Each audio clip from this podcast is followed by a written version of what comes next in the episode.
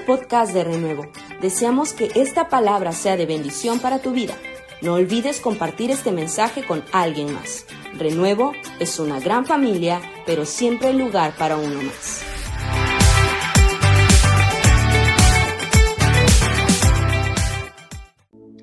Gloria a Dios, Renuevo en casa, qué alegría este día. Estamos juntos alabando el nombre del Señor y también celebrando a todos los papás, que es Día del Padre. Yo espero que la señora se haya lucido hoy con una rica comida o algo por ahí, de esas cosas que a los señores les gusta. Ser padre es una gran responsabilidad. Ser padre es un reto que solo con la ayuda de Dios lo podemos realizar. Dios es padre, no es machista. Él se revela como padre, no porque Él tenga una visión machista de la creación. Ese pensamiento es una distorsión de lo que la palabra de Dios enseña. Él es padre porque el padre engendra. El padre pone una semilla y debe cuidar de esa semilla. La esposa recibe esa semilla y gesta un nuevo ser humano. Pero Dios, que es padre, Dios, todo lo que sale de Él lo cuida, lo sustenta, lo protege, lo sostiene.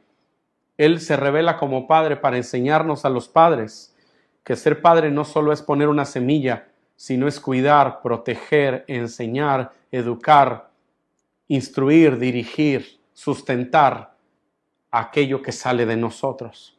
No es una labor sencilla, pero es una labor que con la ayuda de Dios la podemos hacer.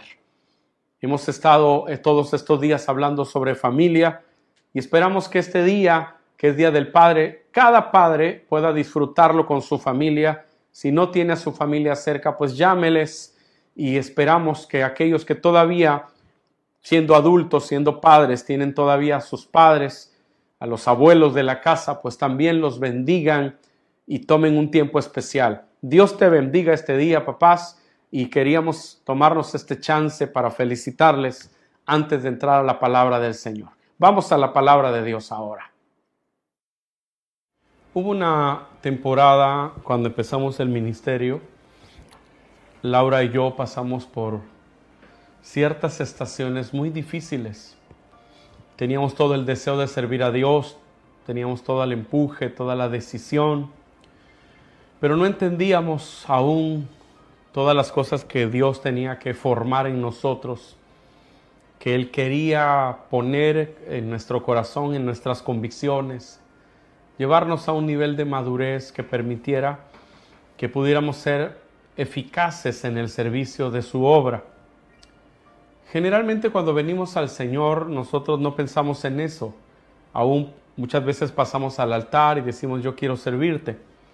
Pero no siempre pensamos en cómo está nuestra vida delante de Dios, en aquellas áreas en las que aún no hemos entendido lo que la palabra de Dios enseña, y por esa razón no hemos logrado plena victoria. En la cruz del Calvario, Jesús conquistó para nosotros la victoria y nos dio una posición gloriosa junto a Él, sentados en los lugares celestiales. Nos hizo más que vencedores, nos hizo reyes y sacerdotes. Pero no siempre entendemos esta dimensión, la magnitud de la victoria del Señor. Cuando empezamos la vida cristiana, nos encontramos con problemas, con pruebas y con tentaciones. Y estas situaciones a veces nos desalientan.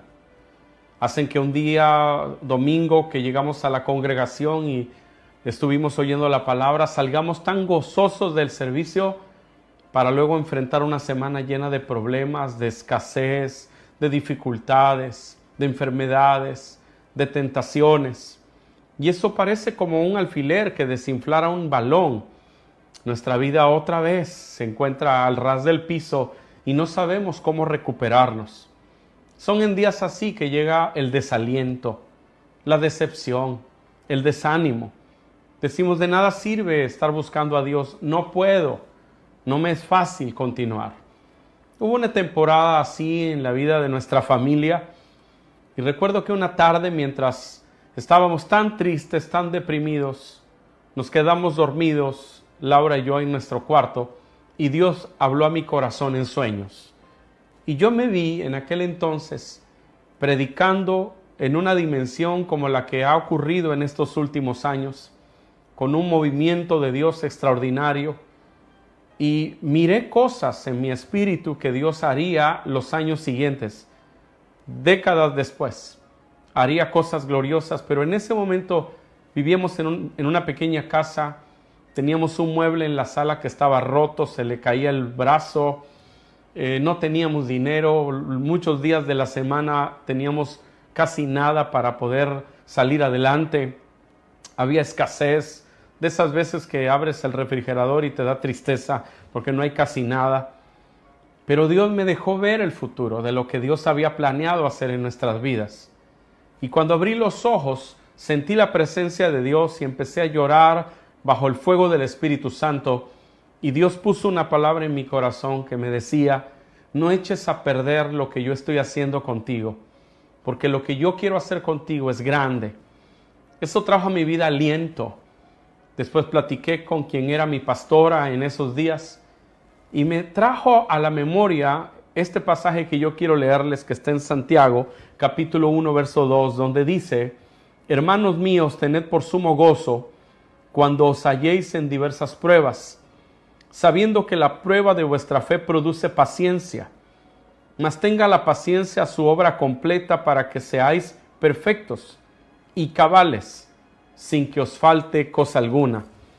Recuerdo que días previos a eso fui con mi pastora y le dije, me siento muy frustrado. Yo tengo un ministerio. Yo quiero servirle a Dios, pero no puedo. Tengo demasiados problemas, demasiadas necesidades, muchas dificultades económicas. Yo quiero servirle a Dios, pero me es muy difícil seguir. Y ella me leyó este pasaje. Me parecía muy difícil pensar que Dios quiere que tengamos por sumo gozo cuando somos probados.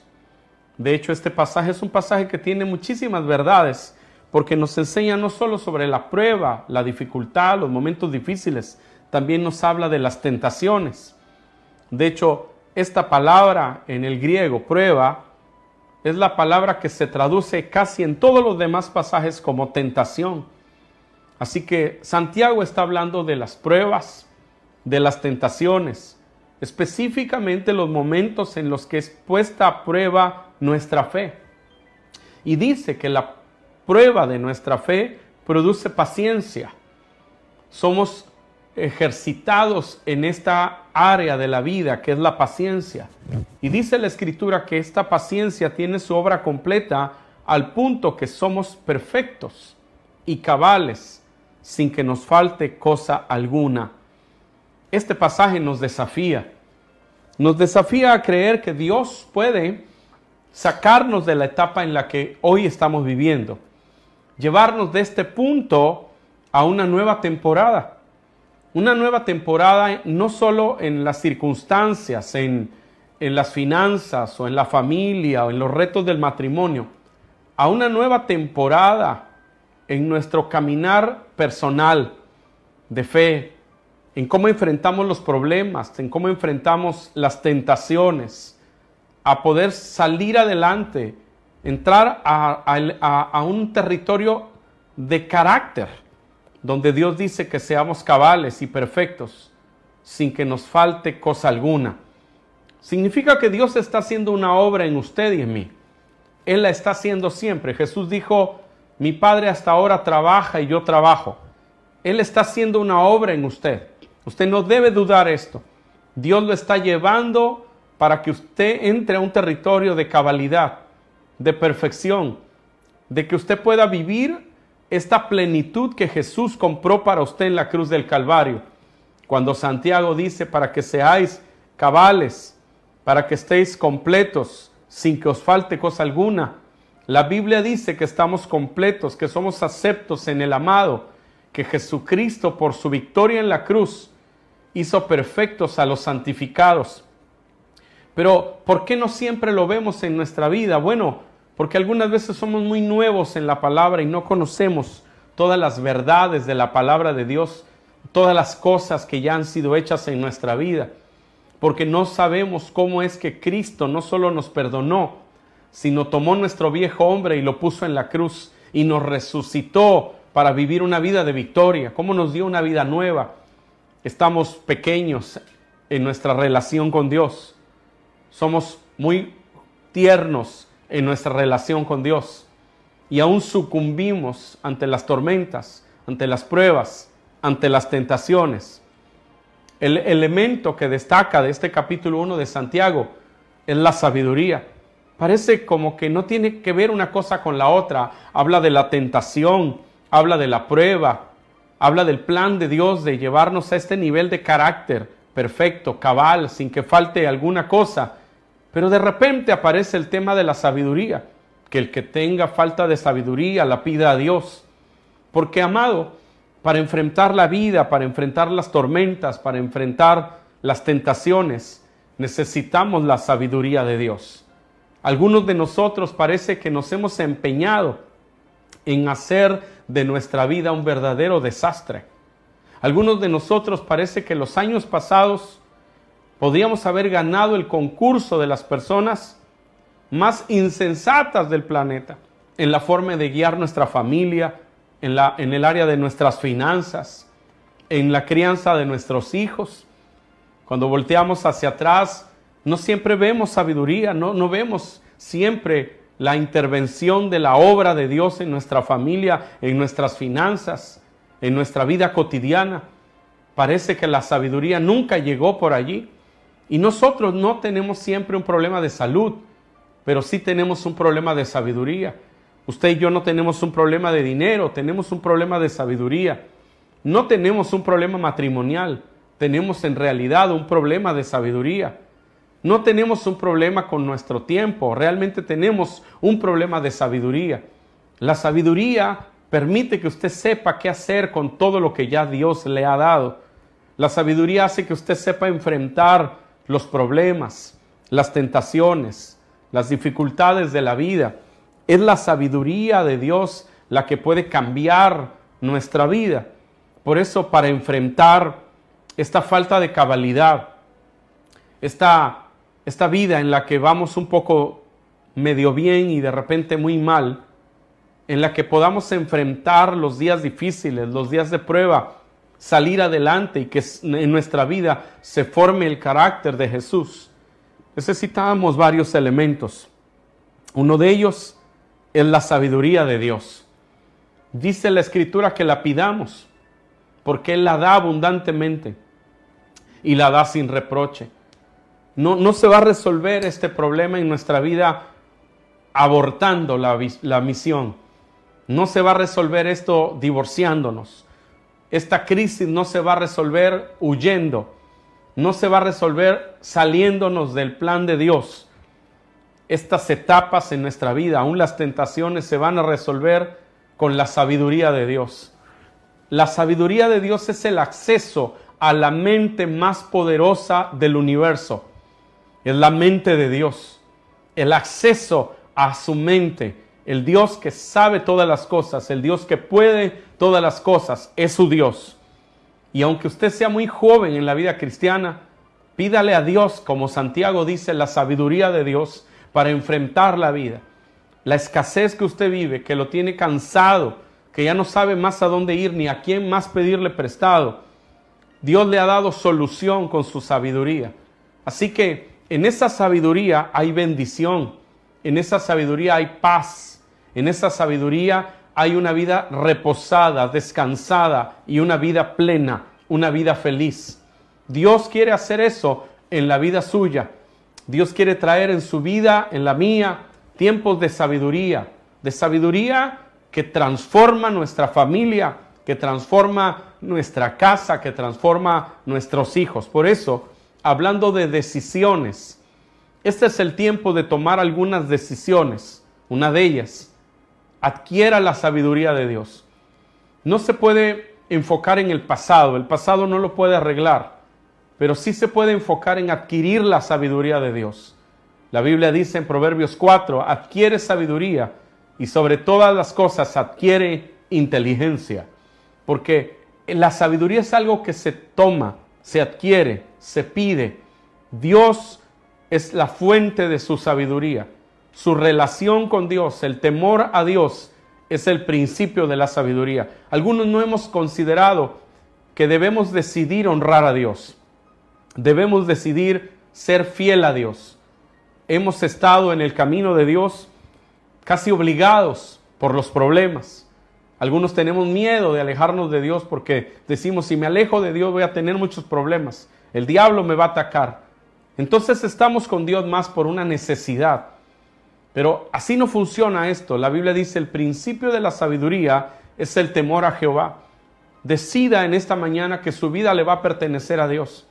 Que usted no será un creyente fluctuante. Que usted tomará decisiones firmes para con Dios. Y Dios traerá a usted sabiduría.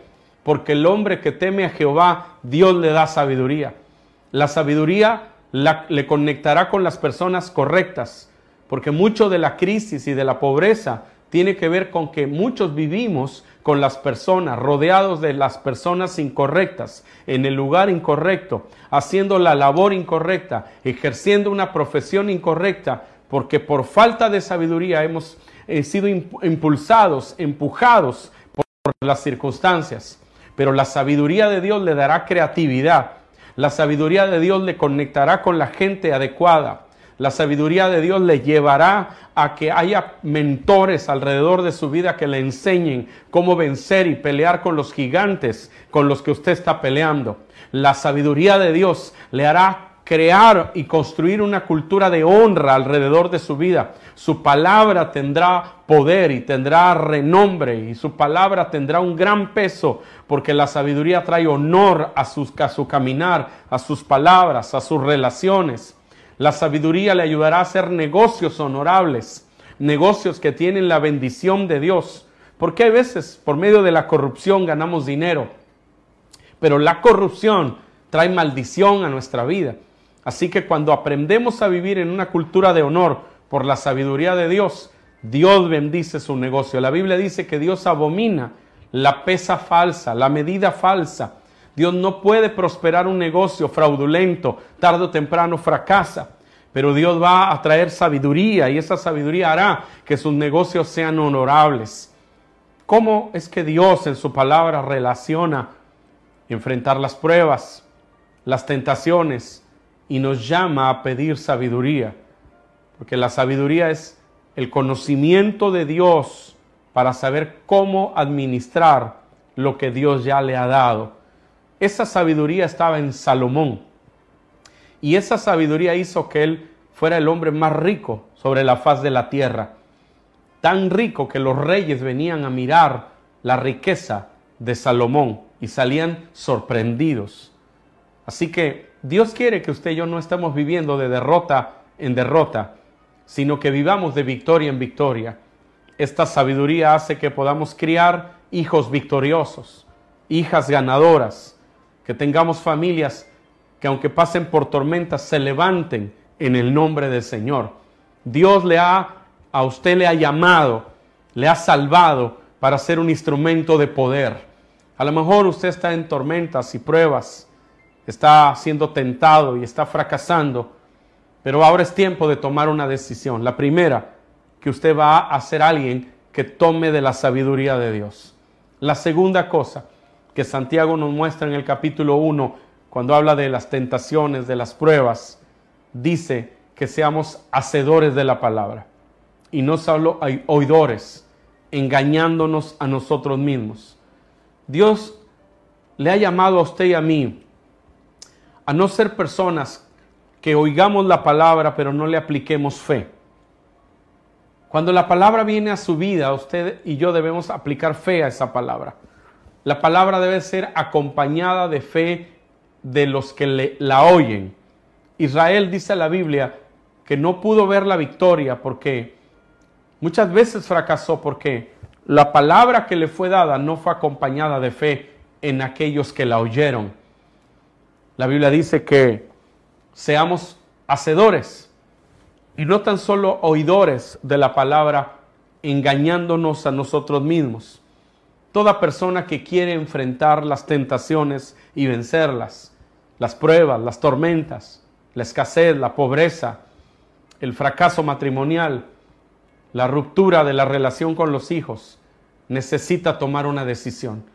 Usted no va a ir a la iglesia a oír y a los 10 minutos cuando llegue a casa habrá sapos y culebras saliendo de sus labios. Usted oirá la palabra y la pondrá por obra. La pondrá con la ayuda de Dios. Será un hacedor de la palabra. Un hacedor de la palabra requiere ser una persona tomada de fe. De fe. Tomar la palabra con fe. Creerla. Decidir que esa palabra es verdad. Muchas veces en nuestra mente hay muchas tinieblas. La Biblia dice que esta fue una de las áreas que el enemigo dominó cuando no éramos creyentes. Andábamos conforme al príncipe de este siglo, el espíritu que opera en los hijos de desobediencia, entre los cuales anduvimos nosotros en otro tiempo, siguiendo la voluntad de nuestros pensamientos. Éramos por naturaleza hijos de ira, lo mismo que los demás. Dice la Biblia que el enemigo cegó el entendimiento de los incrédulos, para que no les resplandezca la luz del evangelio de la gloria de Cristo. Así que la mente es un territorio que usted debe de poner delante de Dios como una ofrenda. La palabra de Dios dice que no nos conformemos a este siglo, sino que nos transformemos por medio de la renovación de nuestro entendimiento, para que comprobemos que la voluntad de Dios es buena, es agradable, es perfecta. Algunos venimos del mundo con tantas mentiras del diablo, tan lejos de Dios, no entendemos a Dios, no conocemos a Dios. Yo le animo a que usted empiece a oír la palabra y la empiece a creer. Vuélvase un estudioso de la Biblia. Y yo le animo a que aunque usted diga no la entiendo, no deje de leerla, porque la palabra va a ser revelada a su vida y usted la va a poder entender y le va a cambiar. Y cada cosa que lea en la Escritura, cúmplala. Dígale a Dios, ayúdame a poner en práctica tu palabra. Dice la Escritura, en mi corazón he guardado tus dichos para no pecar contra ti. Lámpara es a mis pies tu palabra, lumbrera en mi camino. Esa palabra le va a alumbrar, le va a llevar a donde no pueden llevarle sus fuerzas. Obedecer la palabra le va a llevar donde toda su religión no ha podido llevarle. Obedecer la palabra va a cambiar su casa, va a cambiar su matrimonio. Obedecer la palabra va a traer a su vida prosperidad. La maldición de la pobreza se va a ir de su vida, de su casa. Honre a Dios, créale a Dios, porque la gente que le cree a Dios es levantada. Muchos confían en carros y otros en caballos, pero del nombre del Señor nosotros tenemos memoria. Otros flaquean y caen, pero nosotros nos levantamos y estamos de pie. Crea la palabra, tómela como la verdad que domina el rector de sus pensamientos. Y Dios va a traer una transformación a su vida. Algo más, una decisión que nosotros debemos tomar. Necesitamos ser gente de una sola palabra. La palabra de Dios dice que el que duda, y ese es el mensaje de Santiago, el que duda es como la onda de la mar, que es llevada de un lado a otro por el viento. Dice que no piense quien tal haga que recibirá cosa alguna del Señor. Y esta es la palabra que quiero dejarle. El hombre de doble ánimo es inconstante en todos sus caminos. ¿Conoce usted a alguien que le dice una cosa y hace otra? Espero que no sea usted, pero hay personas en la vida que te dicen que van a hacer algo y no lo hacen. Te dicen que van a llegar a tal hora y no llegan. Se comprometen a algo para mañana y nunca lo hacen. Son personas de doble ánimo. Son personas que van por aquí, pero de repente algo viene a su mente y cambian de rumbo. Ya van decididos, invierten todo su dinero y algo les hace moverse. Cambian de rumbo. Su vida es como una ola que es llevada por las circunstancias. Muchas personas viven así, no tienen una visión. El viento sopla y donde va, les va llevando. Así que abortan muchas veces la visión. Los grandes proyectos de Dios en su vida quedan en el aire.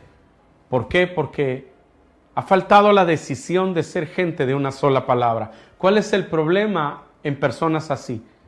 Que en ese tipo de conducta siempre hay impiedad. Siempre hay pecado. ¿Por qué razón? Porque una persona que es así, variante, voluble, generalmente tiene un problema de fe y tiene un problema de obediencia. La vida de un creyente es la vida de alguien que su sí es sí, su no es no. Esa es la naturaleza de Dios. Dice la Biblia que todas las promesas de Dios son en el sí y son en el amén. Si usted quiere saber si Dios tiene planes de bien para usted, Dios le dice sí y Dios le dice amén. Si usted quiere saber si Él es su pastor y si Él es fiel, su respuesta es sí y es amén. Si usted quiere saber que Cristo con su sangre ha pagado la deuda que usted no podía pagar, su respuesta de Dios es sí y es amén. Pero si la respuesta de usted y mi respuesta son tal vez, quizá, la teología de Capulina que decía no sé, puede ser, a lo mejor, quién sabe. Ese tipo de vida es la vida de alguien que nunca podrá enfrentar las pruebas, las tormentas y las tentaciones. Por eso la palabra de Dios nos enseña que el plan de Dios es llevarnos a un nivel de cabalidad en nuestro carácter. Dios está haciendo eso en nuestras vidas. 3 cosas: pedir sabiduría, ser personas de una sola palabra, ser personas que decidimos ser hacedores de la palabra. Y cuando empezamos a caminar en esa ruta, lo primero que vamos a ver en nuestra vida es cambios en nuestro carácter. Porque Laura tiene una frase que dice que decisiones determinantes producen cambios, producen milagros extraordinarios. Y esta es una frase que dice mucha verdad. Hay decisiones que usted y yo tenemos que tomar, que sin tomarlas nunca va a haber un milagro extraordinario. Nunca va a haber una transformación sobrenatural, una irrupción del poder de Dios. Pero Dios está esperando que usted y yo podamos tomar decisiones para Él intervenir y mostrar su gloria. El pasaje dice: tened por sumo gozo cuando os halléis en diversas pruebas, sabiendo que la prueba de vuestra fe produce paciencia. Escucha, la prueba no produce fe. Este pasaje no dice que la prueba produce fe. Dice que la prueba es el momento en que tu fe es llevada a ese punto para evaluar qué tan fuerte es. ¿Quién se tiene que dar cuenta de eso? Usted, yo. Dios ya lo sabe. La prueba de nuestra fe produce paciencia. Nuestra fe es probada. Cada vez que es tentado y cada vez que caemos, nuestra fe es probada. Dios nos deja ver una carencia en nuestra vida. Cada vez que viene un problema y usted se desalienta, su fe es probada. Cada vez que pierde un trabajo y usted dice, ya Dios ya me dejó, ya no quiero nada con Él, su fe está siendo probada. Cada vez que usted tiene una crisis y decide que se va a olvidar de Dios o da 5 pasos para atrás, su fe está siendo probada. Usted se está dando cuenta qué tan frágil es su fe. Se está dando cuenta qué tan frágil es su relación con Dios. Se da cuenta qué tan débiles son sus convicciones en Dios. Porque la forma en la que usted concluye sobre Dios es la forma en la que usted concluye sobre su vida, es la forma sobre la que usted concluye sobre su destino y es la forma en la que usted concluye sobre sus recursos en Dios. Por eso es tan importante cuando pasamos por pruebas. Dios dice, ten por gozo eso. Te das cuenta cómo estás, te das cuenta de tu fragilidad, de tu debilidad, de tu flaqueza. Y ahora cuando tú eres probado, y tú no abortas, sino que continúas poniendo atención a esas áreas de tu vida, esto va a generar en tu vida paciencia. Eso va a producir en tu vida una obra completa de perfección, de cabalidad, sin que nos falte cosa alguna.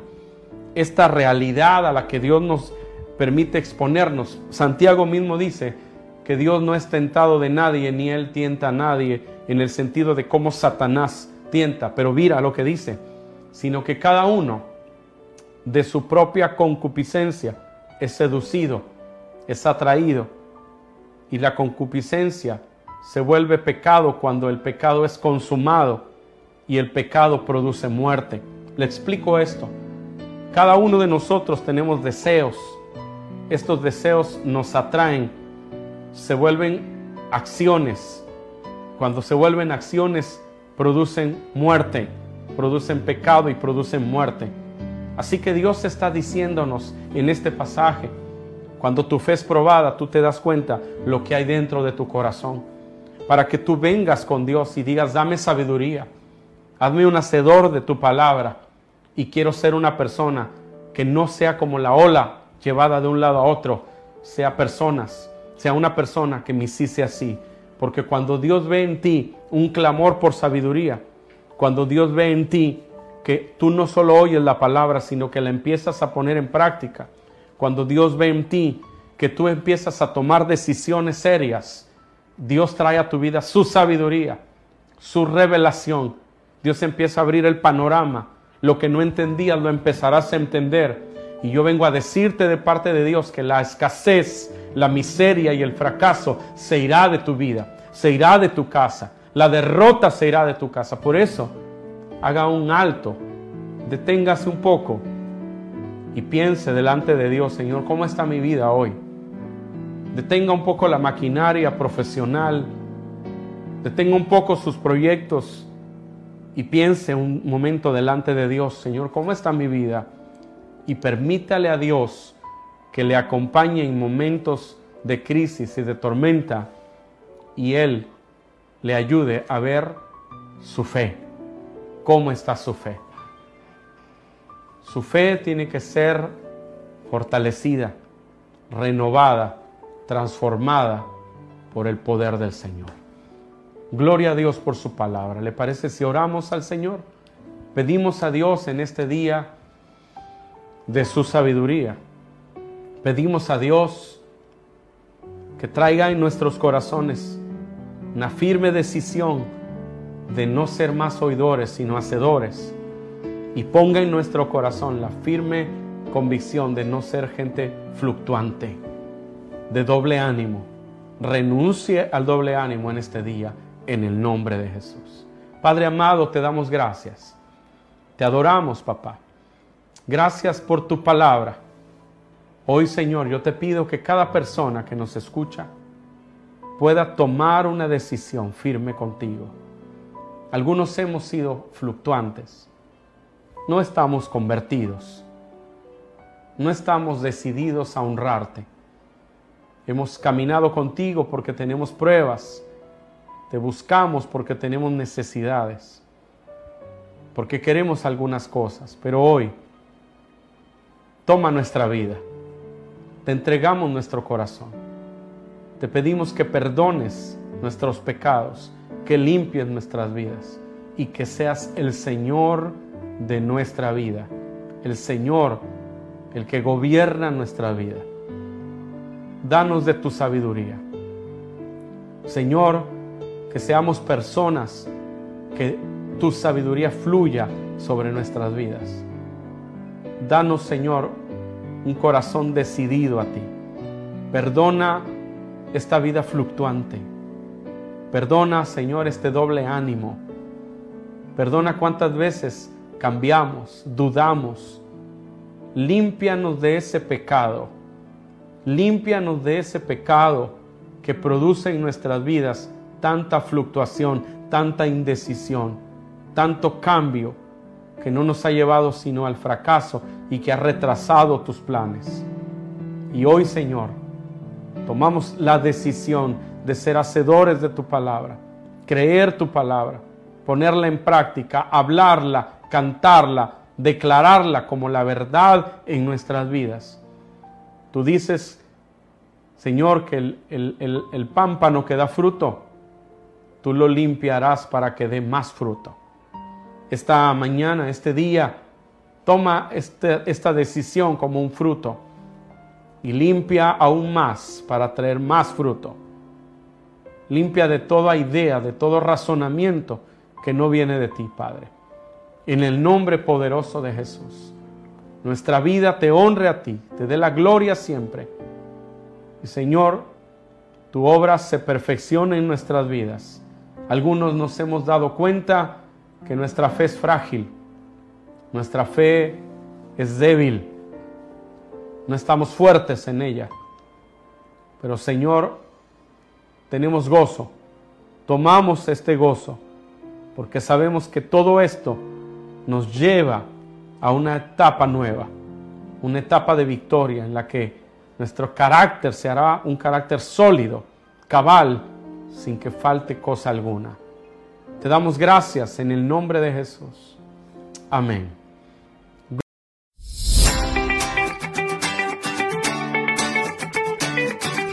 Gracias por quedarte con nosotros hasta el final de este mensaje. Te esperamos en nuestro próximo podcast. Renuevo es una gran familia, pero siempre hay lugar para uno más. Bendiciones.